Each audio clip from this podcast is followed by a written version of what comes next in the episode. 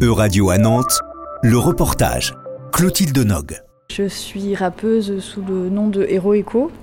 J'ai pas du tout de formation musicale et ça me paraissait un peu tabou, difficile d'accès. J'avais un peu un, un syndrome de l'imposteur. Et comme je me suis mise au rap il y a 10 ans, j'ai de plus en plus envie de, de faire ma propre production. J'ai l'impression qu'entre mecs, dans le rap en tout cas, il y a vraiment une communauté où on fait des instrus ensemble, on s'entraide, on se fait écouter les instrus, on s'aide à corriger tout ça. Et quand t'es une meuf dans le rap, clairement, c'est pas du tout euh, ton domaine de compétence. Limite, on te demande de chanter les refrains, c'est tout. Donc déjà, le rap, c'est quelque chose. Et alors en plus, le beatmaking, je trouve que c'est encore plus inaccessible euh, quand t'es une meuf dans le rap. Imbaisable, imbaisable, ça coupe de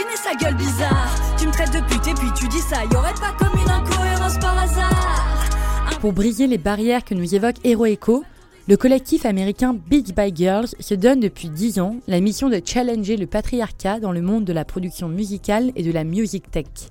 Maintenant implantée dans plus de 15 pays et sur 4 continents, Yale propose des masterclass, des workshops et autres ateliers de prod musicale en mixité choisie entre femmes et minorités de genre. On a eu besoin de créer ce projet parce que euh, le secteur de la production musicale, c'est un milieu très très masculin encore aujourd'hui.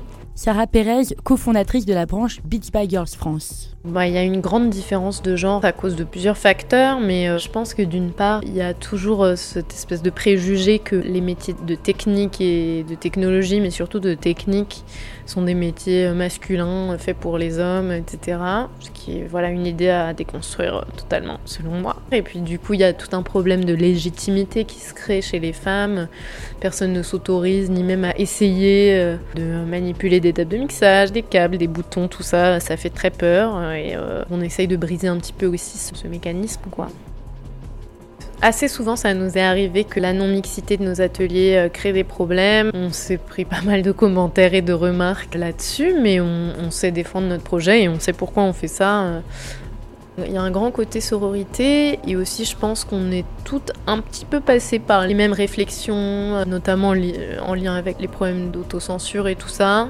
Souvent on en parle et tout dans les ateliers et c'est un truc qui revient quand même très souvent et tout le monde est conscient de ce, de ce problème et donc tout le monde est conscient de à quel point c'est important la bienveillance et voilà de se donner confiance euh, en soi les unes les autres, euh, s'aider là-dessus à, à ce niveau-là quoi. La rappeuse Hero Echo a participé au bootcamp Beats by Girls au Trampo à Nantes, une artiste pour qui la mixité choisie de l'atelier était un critère à son inscription. En général, euh, entre personnes de minorité de genre, il y a plus d'entraide, il y a plus d'humilité qui permet d'apprendre mieux. C'était trop chouette comme idée d'être euh, en mixité choisie. Ça m'a donné confiance en moi. Avec les copaines, euh, on va peut-être se regrouper pour essayer de se faire des ateliers ensemble. On se met à côté sur deux ordis et on se motive. Mais ouais, j'ai trop trop envie de, me perfectionner. J'ai beaucoup de, d'envie de continuer et, et de solidifier toutes les bases qu'on a vues. C'était un reportage de radio à Nantes. À retrouver sur